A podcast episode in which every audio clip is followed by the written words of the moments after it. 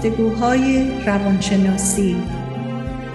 توسط دکتر سعیده ملک افزلی از رادیو بامداد پخش برنامه روزهای چهارشنبه از ساعت دوازده تا یک بعد از ظهر.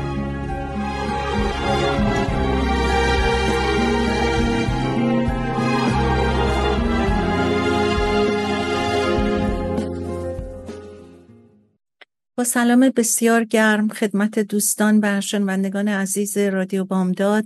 بار دیگه در گفتگوهای روانشناسی با شما هستم و امروز فکر کردم که براتون از کتاب اریک فرام که یک روانشناس بسیار مشهور در دنیا هستن. ایشون کتاب های زیادی نوشتن و در آلمان به دنیا اومدن یک روانشناس اجتماعی و psychoanalyst یک social democratic سوسیالیست دموکرات و در رده روانشناسانی هستند که humanistic هستند یعنی روانشناسی که به انسان بودن و گرایش انسانی جزو اون کتگوری قرار می‌گیرن. و در حقیقت یک سوسیال دموکرات که تمام فعالیتاشون بر اساس این ایده بود و کلیمی هستند.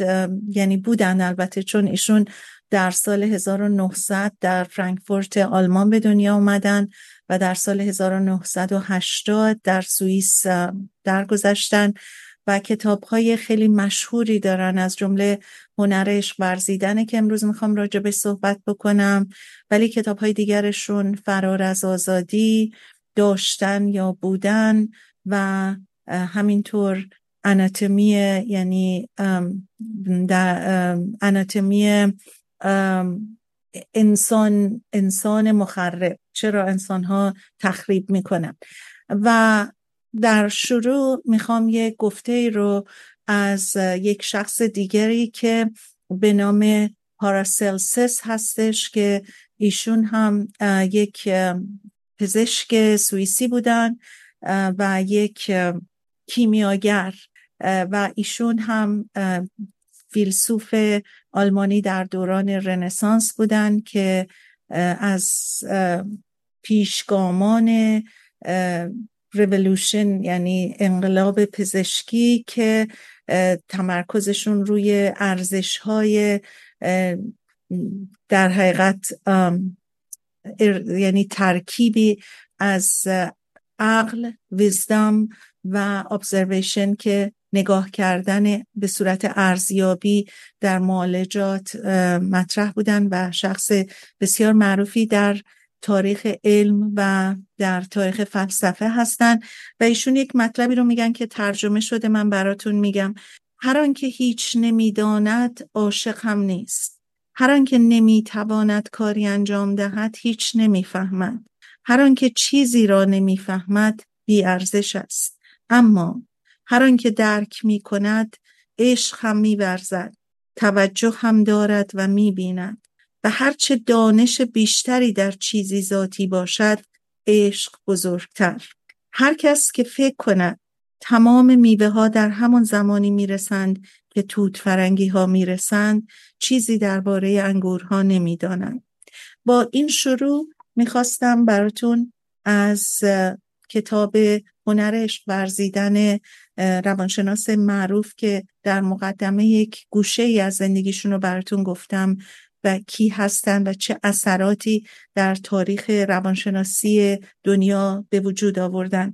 و این کتابشون هنرش برزیدن بسیار معروف شد که کتاب به خصوص در سال فکر می‌کنم 1970 اگه اشتباه نکنم بسیار معروف شد و خوانندگان زیادی پیدا کرد. شاید هم بشه گفت یک مقداری به عقب باید برگردیم در مورد تاریخ این کتاب. شاید در سال 1956 ولی در سال 1970 که من خودم هم در امریکا بودم بسیار این کتاب در میان روشنفکران و در میان دانشجویان یا حتی بچههایی که تو های سکول بودن بسیار معروف شده بود. ایشون میگن که آیا عشق فرزی یک هنره؟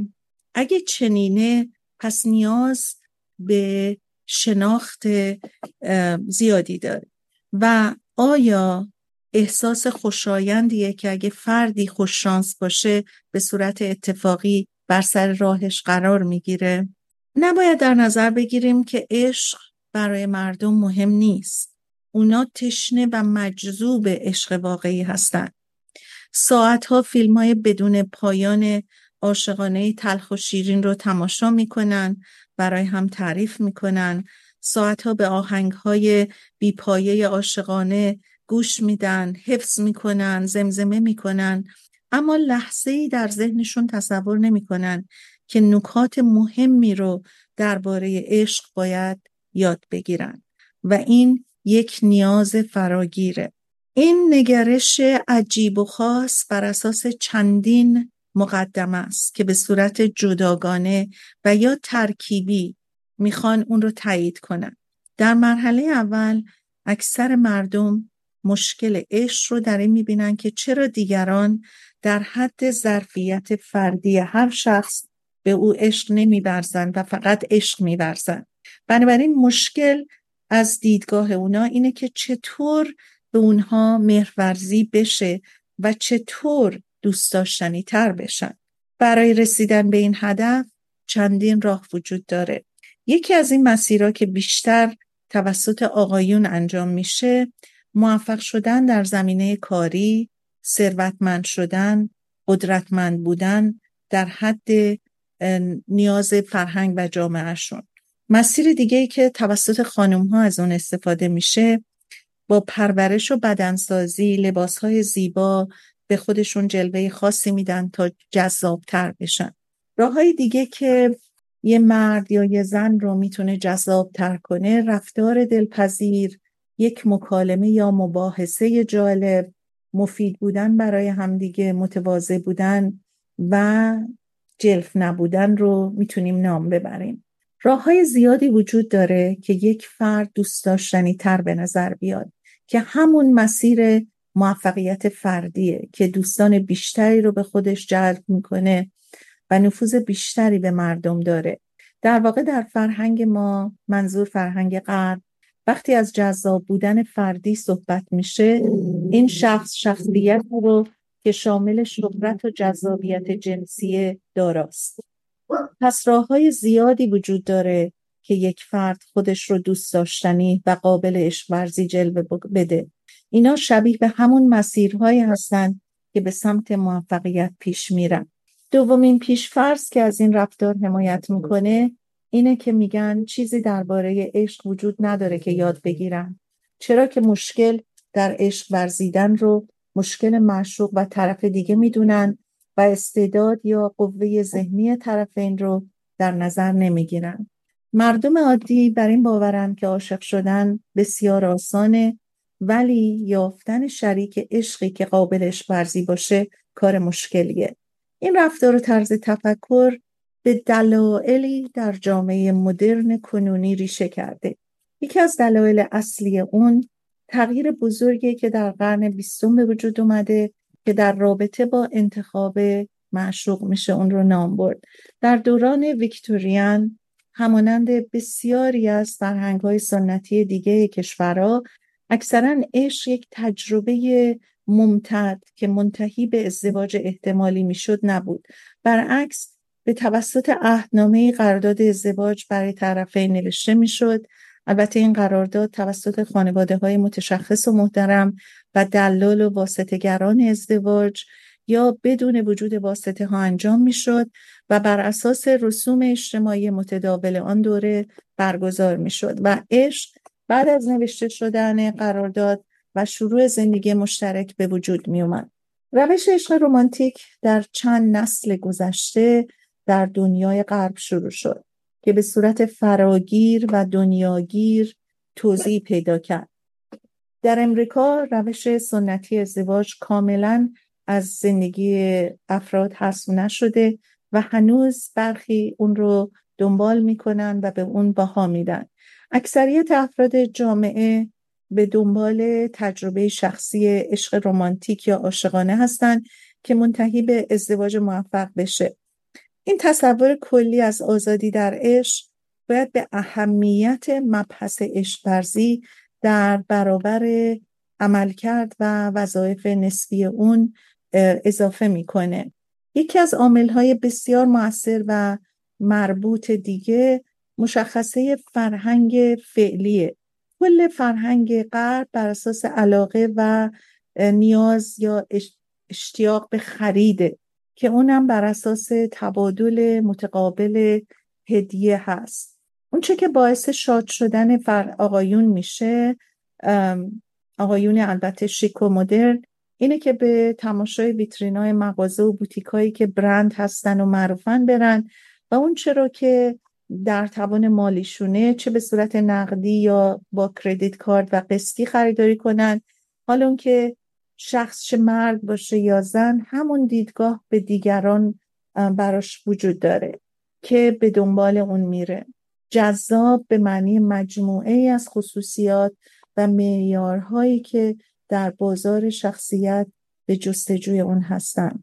اون ویژگی خاصی که شخص رو جذاب می‌کنه بستگی کامل به سبک و مد زمانه چه از نظر روحی و چه از نظر جسمانی داره. در قرن بیستم دخترهایی که سیگار میکشیدن و مشروب میخوردن جذاب و سکسی به نظر می‌رسیدن. اما سبک امروزی دختران که فروتن و یه مقداری به خانهداری علاقمند هستن مورد پسند قرار می‌گیره.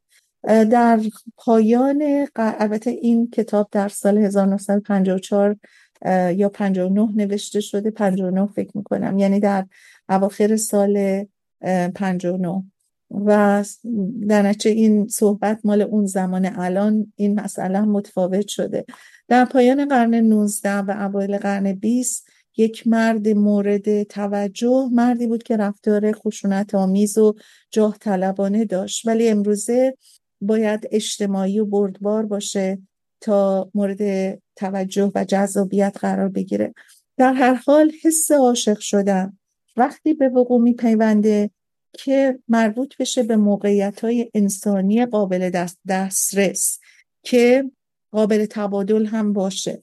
خب وقتی که معامله به این صورت میارهای اجتماعی خوشایند و مورد تایید در حقیقت شخصیت و دارایی های نهانی افراد رو به صورت آشکارا مورد توجه قرار میده. دو نفر وقتی عاشق یکدیگر میشن اونا حس می‌کنن که بهترین جنس ممکن در بازار رو با در نظر گرفتن محدودیتی که در ارزش کالاشون می‌بینن به دست آوردن. اغلب مثل معامله در خرید املاک پتانسیل های قابل توجهی در مورد معامله به صورت نهان وجود داره که این نقش مهمی در انجام اون معامله است. در فرهنگی که گرایش به بازار مالی غالب و چیره است و ارزش مادی کالاها مهم تلقی میشه دیگه جای شگفتی نیست که چرا آدما همون روند داد و ستد کالا رو در رابطه عاشقانه خودشون به کار می‌گیرن. اشتباه سومی که باعث میشه ما فکر کنیم که احتیاجی به یادگیری و آموزش دیدن درباره عشق نداریم مبهم بودن حالت اولیه عاشق شدن و حالت عاشق بودن همیشگی و تمایز اون از همدیگه هست. دو نفر که کاملا غریبن همونطوری که همه ما غریبه هستیم به یک باره اون دیوار جدا کننده بینشون رو بر میدارن احساس نزدیک شدن به هم به وجود میاد و بعد یکی میشن. با این احساس یکی شدن شادمانی باور نکردنی رو تجربه می‌کنن. که میشه واقعا یک هیجان تجربه زندگیشون. این تجربه حتی برای کسانی که قبلا تنها و بدون عشق در درهای بسته زندگی می‌کردن و درها رو به روی خودشون بسته بودن واقعا یک معجزه شیرینه و یک تجربه مهیج. این معجزه صمیمیت ناگهانی به وجود میاره. اغلب از شروع با جذابیت و شاید نزدیکی دو نفر به هم به تکامل می‌رسه. اما اینطور عشقا به دلیل طبیعت خاص خودشون هیچ وقت پایدار نمیمونن. دو طرف به هم نزدیک میشن از خصایص همدیگه اطلاع پیدا می‌کنن رابطه نزدیکی رو برقرار می‌کنن و این توجه و خواست و هیجانات کم کم و به طور بطعی از بین میره کم میشه و کارشون بعد ممکنه به خصومت و ستیز جویی و دل شکسته شدن و نامدی از همدیگه بیانجامه. در حالی که در آغاز این رابطه هیچ کدومشون اطلاعی نداشتن که به اینجا ختم میشه. در واقع اون شیفتگی شدید اولیه که دیوانه هم بودن و فکر می‌کردن که این رابطه ابدی خواهد بود واقعا از بین میره و دلیلش هم فقط درجه تنهایی قبل از آشنایی با همدیگه هستش. یک بریک کوتاه می‌گیریم به آهنگ دلپذیر سرنوشت گوش میدیم برمیگردیم دنباله صحبتمون رو ادامه میدیم. سرنوشت را باید از سر شاید این بار کمی بهتر نوشت.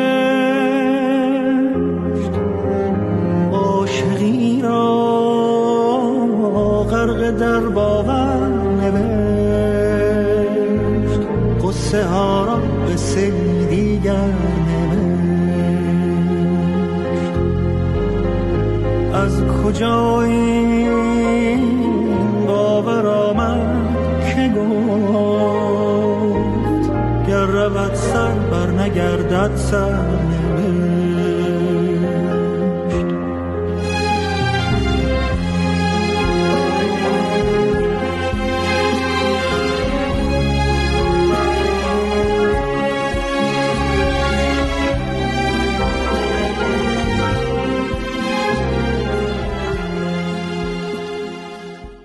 سلام مجدد خدمت دوستان عزیز و شنوندگان رادیو بامداد.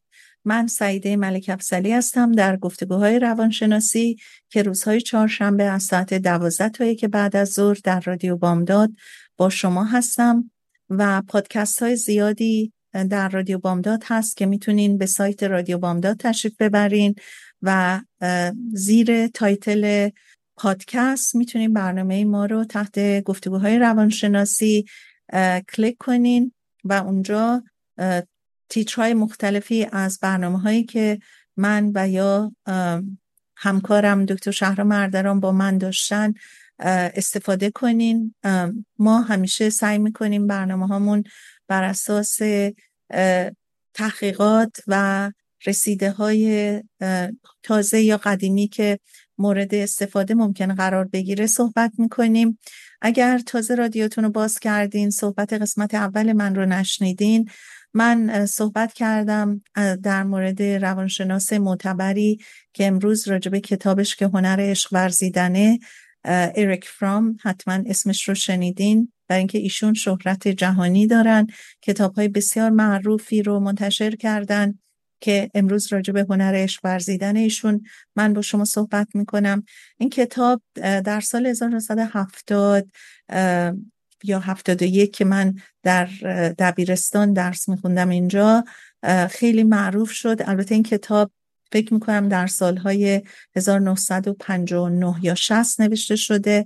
با وجودی که خب زمان از روش خیلی گذشته ولی همیشه موضوعات معنوی که عشق هم شامل اون میشه همیشه جا داره راجبش برگردیم و صحبت کنیم.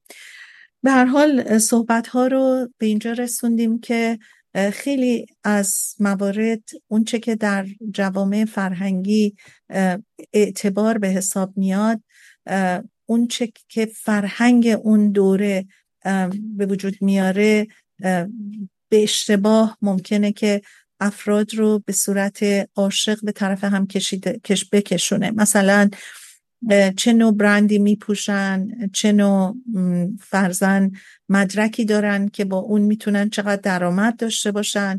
برای خانم ها شاید چه چیزی مطلوب آقایون هستش.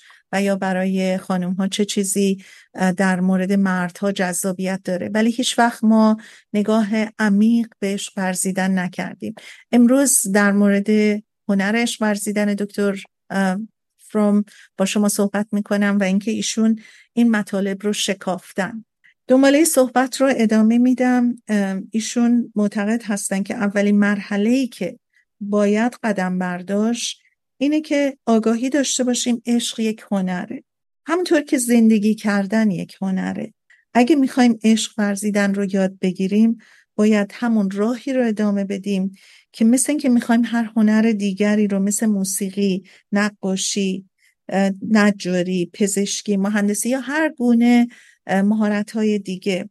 ما وقتی که در عشق شکست می‌خوریم هیچ وقت مثل شکستی که در یک کار اداری در یک business در یک سرمایه گذاری که بررسی می‌کنیم به دقت که ببینیم کجای کار اشکال داره در مورد شکست های عشقی این کار رو نمی کنیم هیچ وقت بر نمیگردیم بازبینی کنیم ارزیابی کنیم و ببینیم که کجای کار اشکال داره. و همیشه بر اساس مسائل اجتماعی خیلی موضوعات رو چون دوست داریم به نفع خودمون تمام بشه به گردن شخص دیگه میندازیم یا اصلا موضوعات اصلی رو نادیده می‌گیریم. دکتر فروم میگن که مراحلی که ما برای آموختن هر هنری لازم داریم پروسه یادگیری هر هنری که شامل دو بخشه و اون اولش اشراف به تئوری که ما یاد می‌گیریم اصلا این هنر چی هستش. و دومی پرکتیکل بودن اون هنری که یاد گرفتیم. یعنی در عمل با اون چگونه برخورد می‌کنیم. اگه من بخوام مثلا هنر پزشکی رو یاد بگیرم باید تمام اجزای بدن انسان رو و بیماری هاش رو یاد بگیرم. و بعد وقتی که اطلاعات کافی در مورد اون تئوری پیدا کردم بازم خودم رو نمی‌تونم مثلا لقب اینو بدم که شایسته کاملی برای این هنر هستم یا این مهارت هستم. من زمانی می‌تونم لقب استادی به خودم بدم که این تئوری هایی رو که یاد گرفتم بتونم با یک سیستم بسیار صحیح و درست با هم منطبق بکنم و بعد بتونم در عمل پیادش بکنم. و البته غیر از فرا گرفتن و تمرینی که راجع به تسلط به یک هنر و به یک مهارت باید اشاره کرد یک عامل سومی هم وجود داره برای استاد شدن هر رشته هنری که اون هم الزامیه. و اون این هستش که هیچ هدفی مهمتر از این نیست که ما با دید استاد شدن اون هنر و اون مهارت رو دنبال بکنیم. یعنی درک این مطلب که من نه تنها می‌خوام این هنر رو یاد بگیرم و تجربهش کنم بلکه من می‌خوام استاد این هنر بشم. این مطلب در مورد موسیقی، پزشکی، نجاری و بر اساس گفته دکتر فروم حتی در مورد عشق واقعیت داره. و شاید اینجا جواب این سوال در این باشه که چرا مردم با فرهنگ کشورشون بارها دچار شکست های عشقی میشن و به ندرت به دنبال فراگیری هنر عشق ورزیدن میشن؟ با اینکه احتیاج و اشتیاق شدید به عشق دارن. تقریبا تمام ارکان دیگه زندگی رو مهمتر از عشق تلقی کردن و تمام انرژی خودشون رو برای تحصیل برای موفقیت کاری شهرت مقام پول صرف می‌کنن اما هیچ انرژی برای صرف یادگیری هنرش ورزیدن نمی‌کنن. آیا میشه اینطوری بشه که فقط مسائل مادی و سودآور و مقام که باعث جذابیت برای افراد هستش باید صرف انرژی بشه؟ و باید حتما سوددهی مادی داشته باشه. مبحث عشق رو ما سطحی می‌گیریم و اون رو یک مسئله تزئینی زندگی تلقی می‌کنیم که فکر می‌کنیم صرف انرژی درش نیازی نیست. اول ما باید تئوری عشق رو مورد بحث قرار بدیم و بعد به دنبال یافتن مباحث عملی عشق ورزیدن بریم. اگرچه تمرین عملی عشق ورزیدن رو نمیشه اینجا راجع به صحبت کرد ولی حداقل می‌تونیم راجع به مسائل تئوری عشق ورزیدن صحبت بکنیم. به یک بریک رسیدیم. خواهش می‌کنم به یک دنباله آهنگ زیبای سرنوشت ساخته هنرمند بزرگمون آقای انوشیروان روحانی توجه بکنین. این آهنگ رو آقای انوشیروان روحانی که معرف حضور همه هست و شاید بیش از 500 آهنگ ایشون ساختن و پسرشون که ایشون هم یک هنرمند شناخته شده در جنوب کالیفرنیا هستن. آقای رضا روحانی تنظیمش کردن.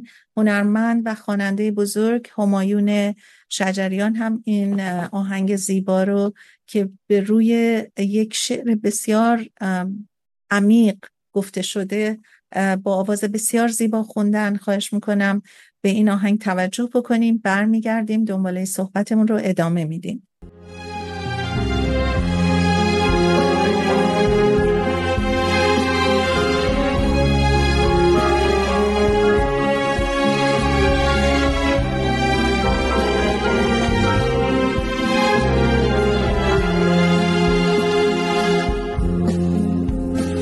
گل بکاری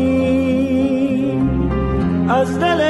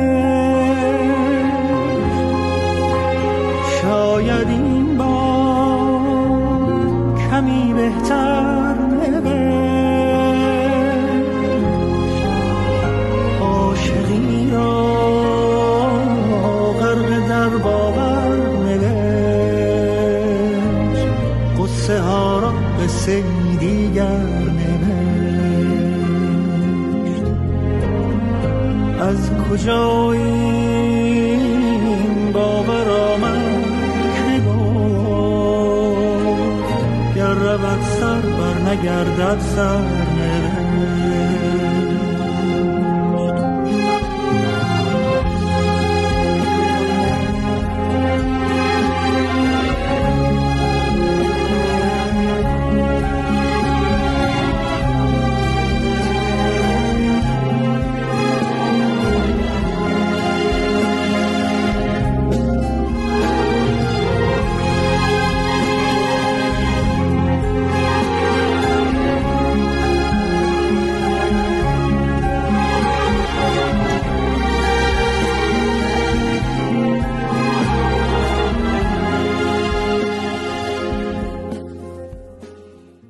سلام مجدد خدمت دوستان و شنوندگان عزیز رادیو بامداد. اگه تازه رادیوتون رو باز کردین و صدای من رو از رادیو بامداد میشنوین من سعیده ملک افزلی هستم در گفتگوهای روانشناسی با شما که روزهای چهارشنبه از ساعت دوازده تا که بعد از ظهر از رادیو بامداد پخش میشه. در دو قسمت اول این برنامه در مورد پیدایش مسائل اجتماعی و فرهنگی و رابطه بین زن و مرد که یک روند مادی در میون هست و زنها به مردها جذابیت که پیدا می‌کنن بر اساس اون نحوه هستش که در زمان به سلام معاصر ما صحبت رو اگر بکنیم جنبه های اینکه چه برندی این شخص پوشیده چه درآمدی داره و نگاهی به زن از دید مردها شاید. البته الان فرق کرده خیلی چون به زنها هم نگاه بر این اساسه که کارشون چیه چی کار می‌کنن. ولی در این کتاب چون در سالهای 1960 نوشته شده طبیعتا نگاه فرهنگی به صورت دیگه ای بوده. ولی به طور کلی در دو قسمت برنامه راجع به این صحبت کردیم که چرا ما در مورد هر هنری اگر که اصلا زندگی رو یک نوع هنر بدونیم ما راجع به شنیدیم که میگن هنر زندگی کردن. راجب مهارت های دیگه هم ما چقدر تلاش می‌کنیم که یاد بگیریم چقدر تئوری ها رو مورد مطالعه قرار میدیم چقدر دوران پرکتیکوم داریم که روش عمل می‌کنیم کارهای عملی می‌کنیم و وقتی که کاملا مسلط شدیم بعد می‌خوایم به سمت استادی برسیم. ایشون میگن که چرا دکتر فرام ما در مورد عشق این حالت رو نداریم؟ چرا نگاهمون به عشق به صورت یک هنری نیست که ازش یاد بگیریم و بتونیم با یافته هامون با یادگیری هامون تجربهش کنیم و بعد به سمت استادی برسیم؟ چون ایشون معتقد هستن سه تا عامل هستش که ما یک هنری رو به خوبی یاد می‌گیریم. اول به صورت تئوری که باید تمام پروسه های اون هنر رو ما یاد بگیریم بعد تجربهش کنیم یعنی در عمل کار کنیم. تازه ما باید بعد انقدر تجربه پیدا بکنیم انقدر خوب بشیم در این کار که با بتونیم خودمون رو یک استاد اون کار ببینیم. حالا فکر کنید که هنر عشق ورزیدن چقدر باید کار داشته باشه. و ایشون در این کتاب راجبش صحبت می‌کنن. بسیار از جنبه های مختلف انسان رو مورد بررسی قرار دادن. و ایشون میگن که در رابطه با عشق باید در نظر داشته باشیم که مثلا در حیوانات اگه بررسی کنیم عاطفه اونا به طور کلی جزی از غریزشونه که تنها بقایای این غریزه رو ما می‌تونیم به صورت فعال در انسان ببینیم اون چه در وجود انسان اساسیه این واقعیتیه که اون از قلمرو حیوانات و موضوعات غریزی بیرون اومده و از طبیعت فراتر رفته اگرچه که هیچ وقت طبیعت رو ترک نمی‌کنه. وقتی انسان به دنیا میاد از موقعیتی که مثل قرائز به موقعیتی از موقعیت قرائز به یک موقعیت جدید وارد میشه که دیگه نامعلوم و نامعینه. فقط گذشته قطعیت داره و روبرو میشه با یک آینده نامعلوم در رابطه با مرگ. به انسان قدرت استدلال داده شده. او از خداگاهی خاصی برخورداره. او از هم نوعانش گذشتش احتمالاتی که از آینده پیش خواهد اومد آگاهی داره. این آگاهی از خودش که موجودی مجزاست و اینکه زندگی کوتاهی خواهد داشت و بدون خواسته و دخیل بودن خودش به دنیا آمده بدون خواسته و تصمیم خودش از دنیا میره و قبل از کسانی که عاشقشونه کتاب زندگیشون رو خواهد بست. یا اینکه اونا قبل از او فوت خواهند نمود.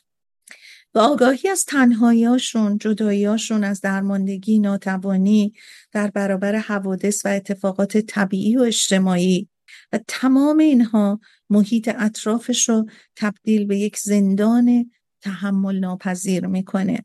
او سعی بر این داره انسان که از این زندان تنهایی با اتحاد با فرد یا افراد دیگه و دنیای خارج از خودش ارتباط برقرار بکنه که بتونه از این زندان رهایی پیدا کنه.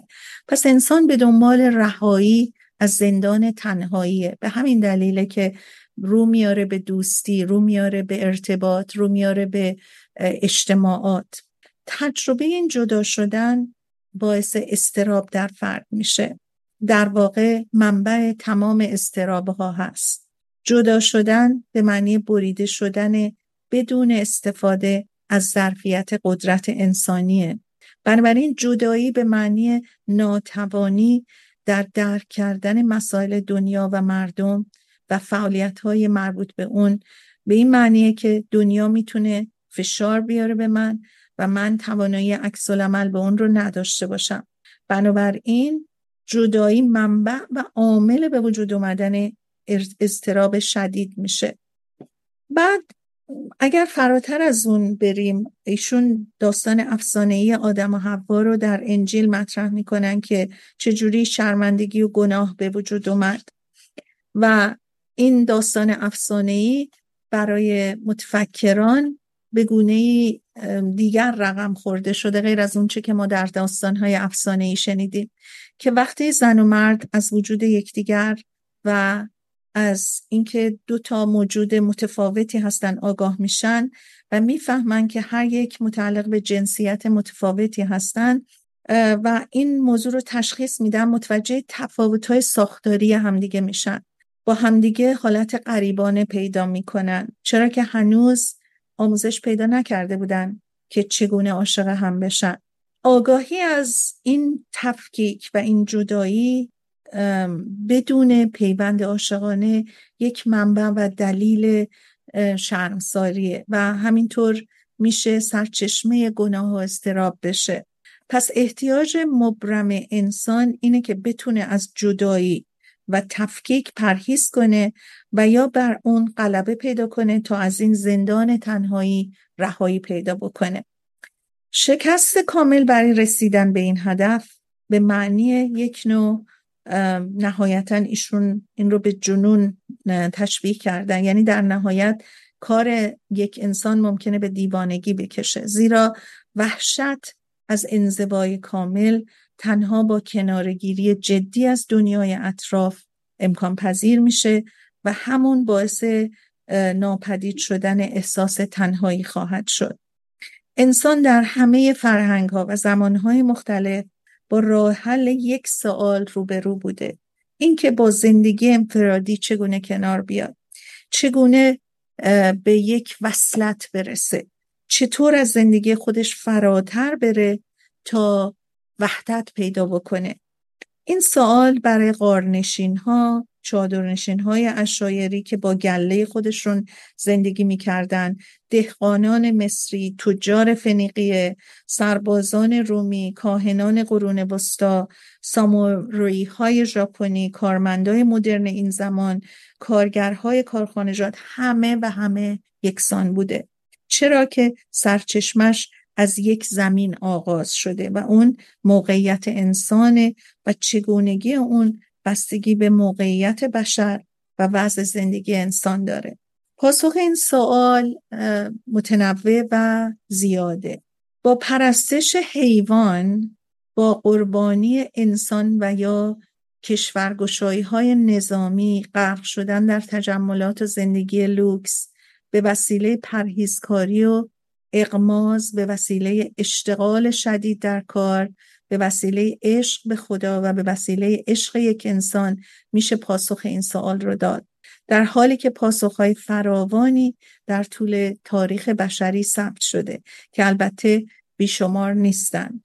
برعکس اگه ما تفاوت‌های جزئی رو در نظر نگیریم که معمولا عمیق هم نیستن و حاشیه‌ای هستن این نتیجه رو می‌تونیم به دست بیاریم که تعداد پاسخها تقریبا محدودن و افرادی با فرهنگ‌های مختلف این جواب رو دادن تاریخچه دین و فلسفه در واقع تاریخچه این جواب هاست که باعث تنوع و محدودیت های اونها شده. این جوابات تا حدی به درجه فردیتی که فرد به اون رسیده بستگی داره. در یک کودک نوپا منیت به صورت کامل شکل نگرفته.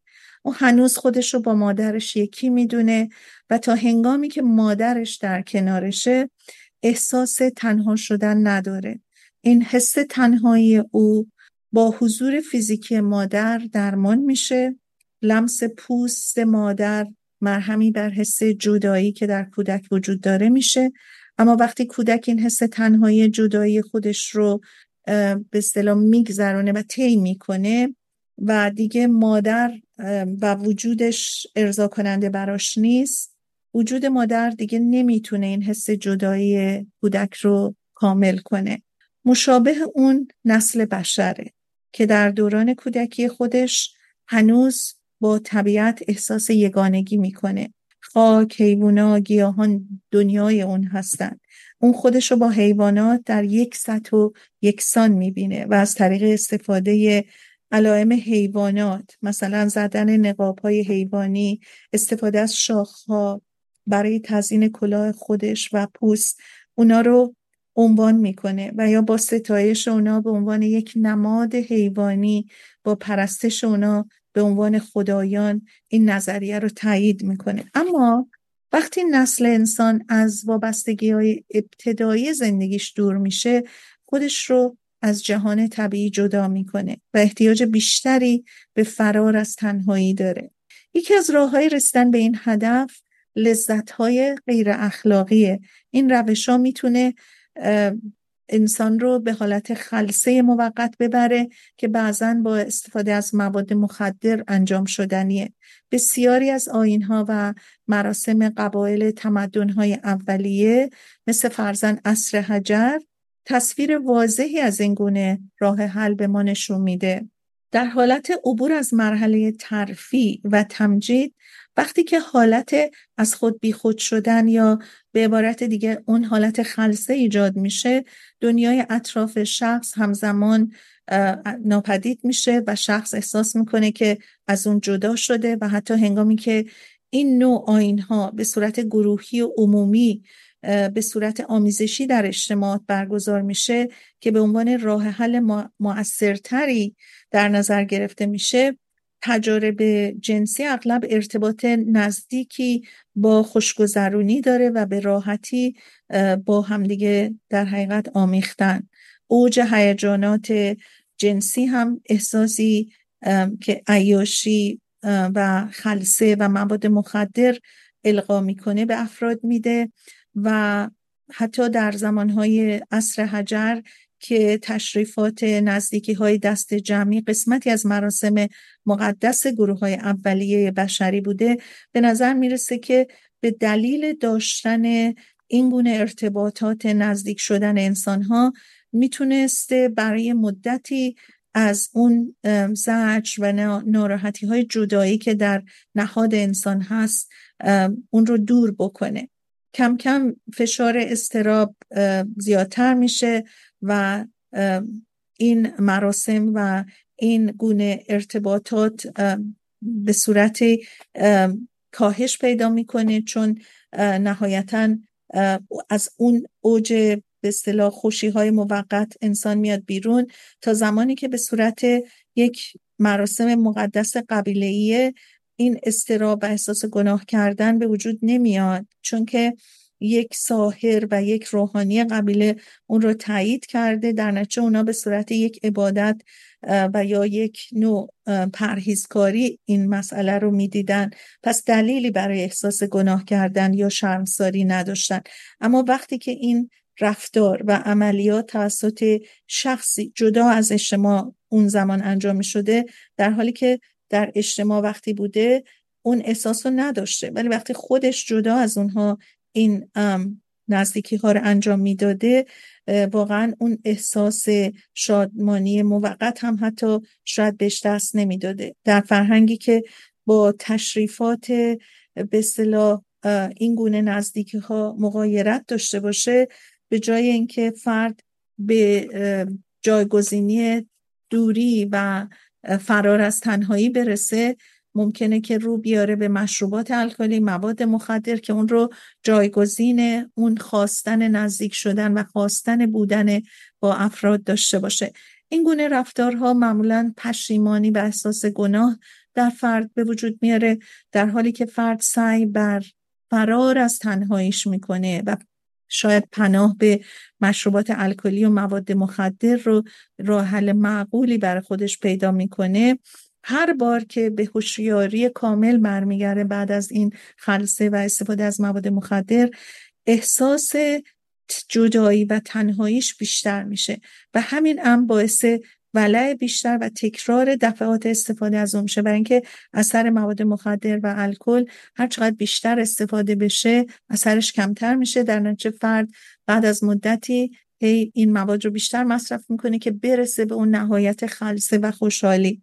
این راه حل کمی با مراسم واقعا خوشگذرونی قبیله ای میشه بگیم فرق داره. تا حدی برای غلبه بر مشکل تنهایی راه حل طبیعی و معمولیه. اما در بعضی افراد جامعه که مشکل تنهایی از راه های دیگر مهار نشده است واقعا به شاید به اوج نوعی شهوترانی استفاده از مواد مخدر و ارتباطات بدون عشق انجام میشه. چون همه به دنبال یک راه حلی هستن که این مشکل تنهاییشون رو برطرف بکنن.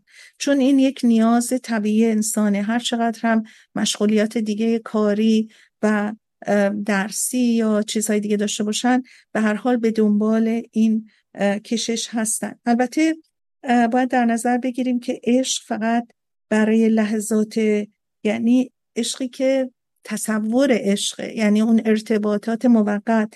اینها لحظات کوتاهی هستن که تنهایی رو جبران می‌کنن و اون در حقیقت نیاز فرد برای فرار از تنهایی و استرابش هستش. و در حقیقت اون عشقای موقت که خیال می‌کنن عشق هستش یک پلیه بین دوتا انسان. که تنهایی رو جبران می‌کنه. انواع رفتار نامتعارف و خوشگذرانی در سه شخصیت بچه اشتراک داره. افرادی که احساسات شدید دارن و تندخو هستن و در کل به اصطلاح این شخصیت ذهن و بدنش با هم کار می‌کنه. اونا به صورت موقت و گذرا مسائل رو نگاه می‌کنن.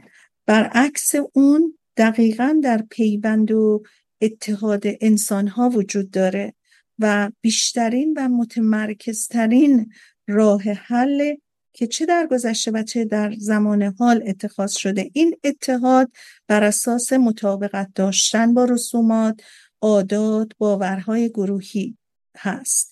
که بازم ما متوجه پیشرفت چشمگیر این پیوندها میشیم. یعنی وقتی که ما نگاه می‌کنیم به اینکه نگاهی دقیقتر به فرهنگ به عادات رسومات باورهای گروهی داشته باشیم نگاه می‌کنیم می‌بینیم که انواع این پیوندها رو بیشتر می‌تونیم بهش توجه کنیم. مثلا در اجتماعات ابتدایی گروه های کوچکی رو می‌بینیم که هر گروه شامل افرادی میشن که هر کدوم دارای در حقیقت همخونی و همخاکی هستند زمانی که فرهنگ ها توسعه پیدا می‌کنه گروه ها هم بزرگتر میشن. گروه شهروندان شهری تشکیل میشن. بعد ایالتی و بعد دیگه میشن عضو مثلا در حالا جامعه غرب عضو کلیسا و یا عضو فعالیت های مذهبی در خیلی مواقع. حتی اگر شهروند مثلا فقیر رومی به رومی بودنش افتخار می‌کرده و همیشه می‌گفته روم و امپراتوریش خونش و دنیاشه در جامعه غربی اتحاد در هر گروهی بر نوع تنهایی و دلتنگی های دوری و تنهایی چیره می شده در اتحاده که تک نفر بودن خود به خود تا حد زیادی ناپدید میشه و هدف فردی در حقیقت تعلق داشتن به گروه میشه. مثلا اگه من بخوام همانند دیگران بشم افکار و احساساتی برخلاف دیگران باید نداشته باشم. اگه من الگوی رسومات طرز لباس پوشیدن و ایده های گروه رو تایید نکنم چطور می‌تونم از تجربه تنهایی رها بشم؟ بنابراین یک نوع قالب هایی بوده که آدما مجبور بودن رعایت بکنن تا بتونن بر اساس اون قالب ها خودشون رو به اون اجتماعات وصل بکنن و از این تنهایی رهایی پیدا کنن. خب در سیستم های دموکراتی هم می‌بینیم که واقعا برای تاییدیه گرفتن از آهاد مردم از تهدید و ترور استفاده می‌کردن یا می‌کنن. در کشورهای دموکراتیک از تبلیغات و در حقیقت پیشنهادات استفاده می‌کنن. در واقع یه فرق بزرگی بین این دوتا سیستم وجود داره. در سیستم دموکراسی ممکنه که تاییدیه وجود نداشته باشه اما در سیستم دموکراتی یا انحصار طلبی فقط تعداد معدودی اونم از قهرمان ها و مظلوم نماها فرمان بردار نمیشن. با وجود این اختلاف در دموکراسی تایید و همرنگی زیادی وجود داره. دلیل اونم باید فقط این باشه که بیشتر افراد خواهان همبستگی هستند و هیچ راهی بهتر از پیوستن به جمعیت متحد که بر جامعه حکم فرمایی می‌کنه نیست. یک نفر یک فرد از قدرت و ترس تنها موندن گریزانه. و می‌دونه که چند قدم از جامعه متحد بیشتر فاصله نداره و این در صورتی اتفاق میفته که فرد عمق فاجعه تنها موندن رو خوب درک کنه. گاهی این ترس از عدم انتباق با جامعه تحت نام خطرهای منطقی میشه تهدیدی برای افراد ناهمگون با جامعه. اما در واقع مردم اقلا در جامعه دموکراسی غربی می‌خوان خیلی بیشتر از اونچه که مجبورن هم رنگ بشن. بیشتر افراد از نیاز خودشون به انتباق دادن و همرنگی آگاه نیستن و این کار خود به خود انجام میدن. اونا با این تصور تمایلشون که ایده خودشون رو دارن دنبال می‌کنن زندگی می‌کنن و گرایش به تنها بودن فکر می‌کنن دارن و می‌تونن مثلا فردگرا اونها رو بنامیم. اونا در ذهن خودشون به این نتیجه که تفکراتشون منحصر به خودشونه. از غذا نتیجه گیری ها و ایده های ذهنی اونها فرقی با ایده های اکثریت جامعه نداره. این فقط یک تصور خودشونه. نظر عمومی ملاکیه بر تایید عقاید و ایده های اونا. از اونجایی که هنوز احتیاج به تنهایی در بشر وجود داره این احساس با در نظر گرفتن کمی تفاوت می‌تونه قابل پذیرش باشه. نوشتن حرف اول اسم بر روی کیف دستی یا پلوور نوشتن نام بر روی پلاک های فلزی متفاوت. تعلق داشتن به حزب یا دسته خاصی مثل دموکرات ها یا مثلا گروه های متفاوت. مثلا به جای متعلق بودن به دسته های مذهبی پرستش و داشتن علاقه به حیوانا تمام اینا بیانگر تفاوت های فردیه. این در حالیه که شعار تبلیغاتی واقعا مثلا من واقعا فرق دارم. نشونگر احساس نیاز به متفاوت بودنه. در حالی که در واقعیت تفاوتی باز نیستش. اون اصل خواستن انسان به تمایل بودن با افراد دیگه و با جوامع. ما به پایان برنامه نزدیک شدیم. من دنباله این صحبت ها رو براتون ادامه میدم. و امیدوارم که بتونیم با هم یک مروری داشته باشیم. به هنر عشق ورزیدن این بیشتر صحبت هم امروز از گذشته ها بود از نیازهای انسان. ولی وقتی می‌رسیم به اینکه چگونه ما یاد بگیریم این هنر رو همینطور که ایرک فرام معتقد هستش که عشق ورزیدن مثل سایر مهارت ها یک هنره من همیشه این مطلب رو عنوان می‌کنم با کسانی که کار می‌کنم. ما هیچ وقت از کودکی یاد نمی‌گیریم که تفاوت هامونو با جنس مخالف بیشتر یاد بگیریم. همینطور تفاوت هامونو با فرهنگ های مختلف یاد بگیریم. همینطور در ضمن اینکه ما یک زبان و یک فرهنگ رو دنبال می‌کنیم ولی خانواده ها ممکنه فرهنگ های متفاوت داشته باشن. ما خیلی وقتا به بچه هامون یاد نمیدیم که اگر که ما اینطور به یه کاری عمل می‌کنیم یا اینطور نحوه دیدمون هستش دلیل نمیشه که ما بهتر و برتر از کسان دیگه هستیم. و این نگرش رو اگر ما از کودکی به بچه یاد بدیم ما قضاوت هامون راجع به افراد متفاوت میشه. ما چرا قضاوت های خشن و محکمی بر اساس دید خودمون راجع به افراد دیگه داریم. علتش اینه که ما فکر می‌کنیم که همونطوری که ما راه و روشمون بوده و یاد گرفتیم همینطور که باورهایی که به ما از زمان کودکی دادن درسته همونطور نگاه می‌کنیم به افراد دیگه. در حالی که این آموزش ها اگر از کودکی به بچه ها داده بشه که تفاوت ها رو براش ارزش قائل بشن نه اینکه بهشون نگاه با قضاوت منفی داشته باشن. چون این ارزش ها برای هر خانواده برای هر گروهی برای هر فرهنگی معتبر و دنبال کننده هست بر اساس نحوه تربیتی و فرهنگی که اون دید به اونها داده شده. بنابراین ما نمی‌تونیم قضاوتی داشته باشیم نسبت به خوب و بد. ما خیلی وقتا شاهد این قضاوت های خوب و بد هستیم و ناخداگاه اینطور عادت کردیم که این قضاوت ها رو در مورد نه تنها فرهنگ های مختلف حتی خانواده های مختلفی که در یک فرهنگ بودن. چون ما می‌دونیم فرهنگ های مختلف در وجود یک فرهنگ بزرگتر هم وجود داره. بنابراین اگر ما فرزن مواجه میشیم با یک خانواده ای که می‌بینیم نحوه زندگی و برداشتشون و اعمالشون با ما متفاوت هستش خب اگر این تفاوت ها خیلی قابل ملاحظه به صورتی باشه که واقعا از نظر خوب و بد مشخص خیلی باشه خب فرق می‌کنه. اما ما می‌دونیم که این خوب و بدها رو در حقیقت از نظر اخلاقی و از نظر اجتماعی یه مقداری از این خوب و بدها خب دیگه تایید شده است در تمام فرهنگ ها ولی یه مقداری خوب و بدها رو با وجودی که خیلی ممکنه متفاوت و جزئی باشن ما بزرگترشون می‌کنیم.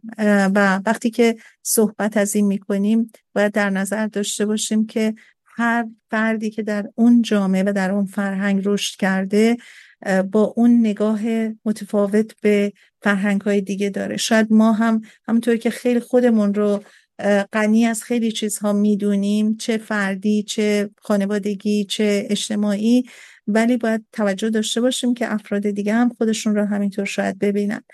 بنابراین نگاهمون رو به این مسئله با دقت بیشتری داشته باشیم. امیدوارم که هفته بسیار خوشی رو بگذرونین. هفته آینده دنباله صحبت رو راجع به هنر عشق ورزیدن براتون دنبال می‌کنم.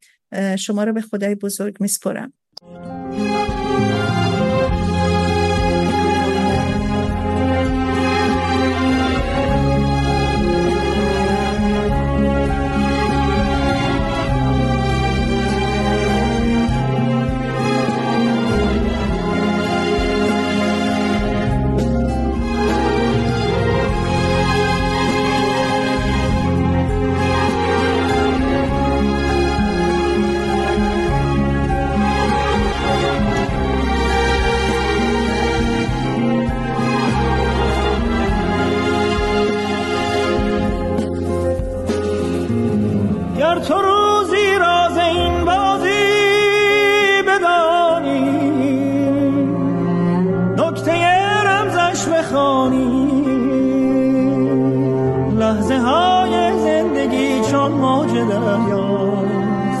گرچه سرد و سخت زیباست.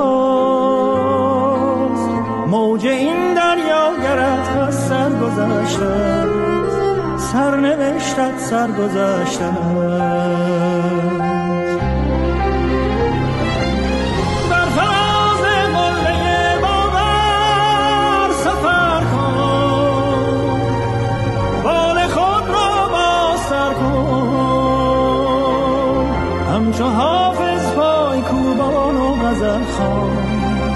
لشکر غم را بسوزان.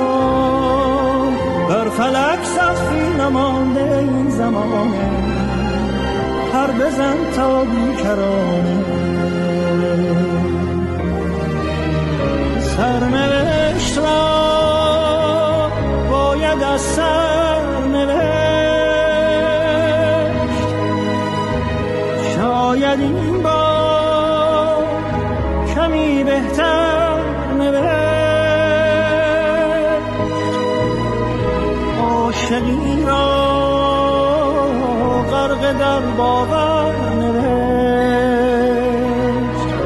قصه ها را سری دیگر نوشت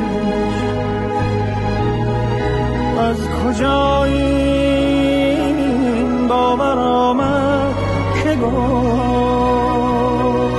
گر رود سر بر نگردد سر نوشت. قصه ای از سر قصه ای از سر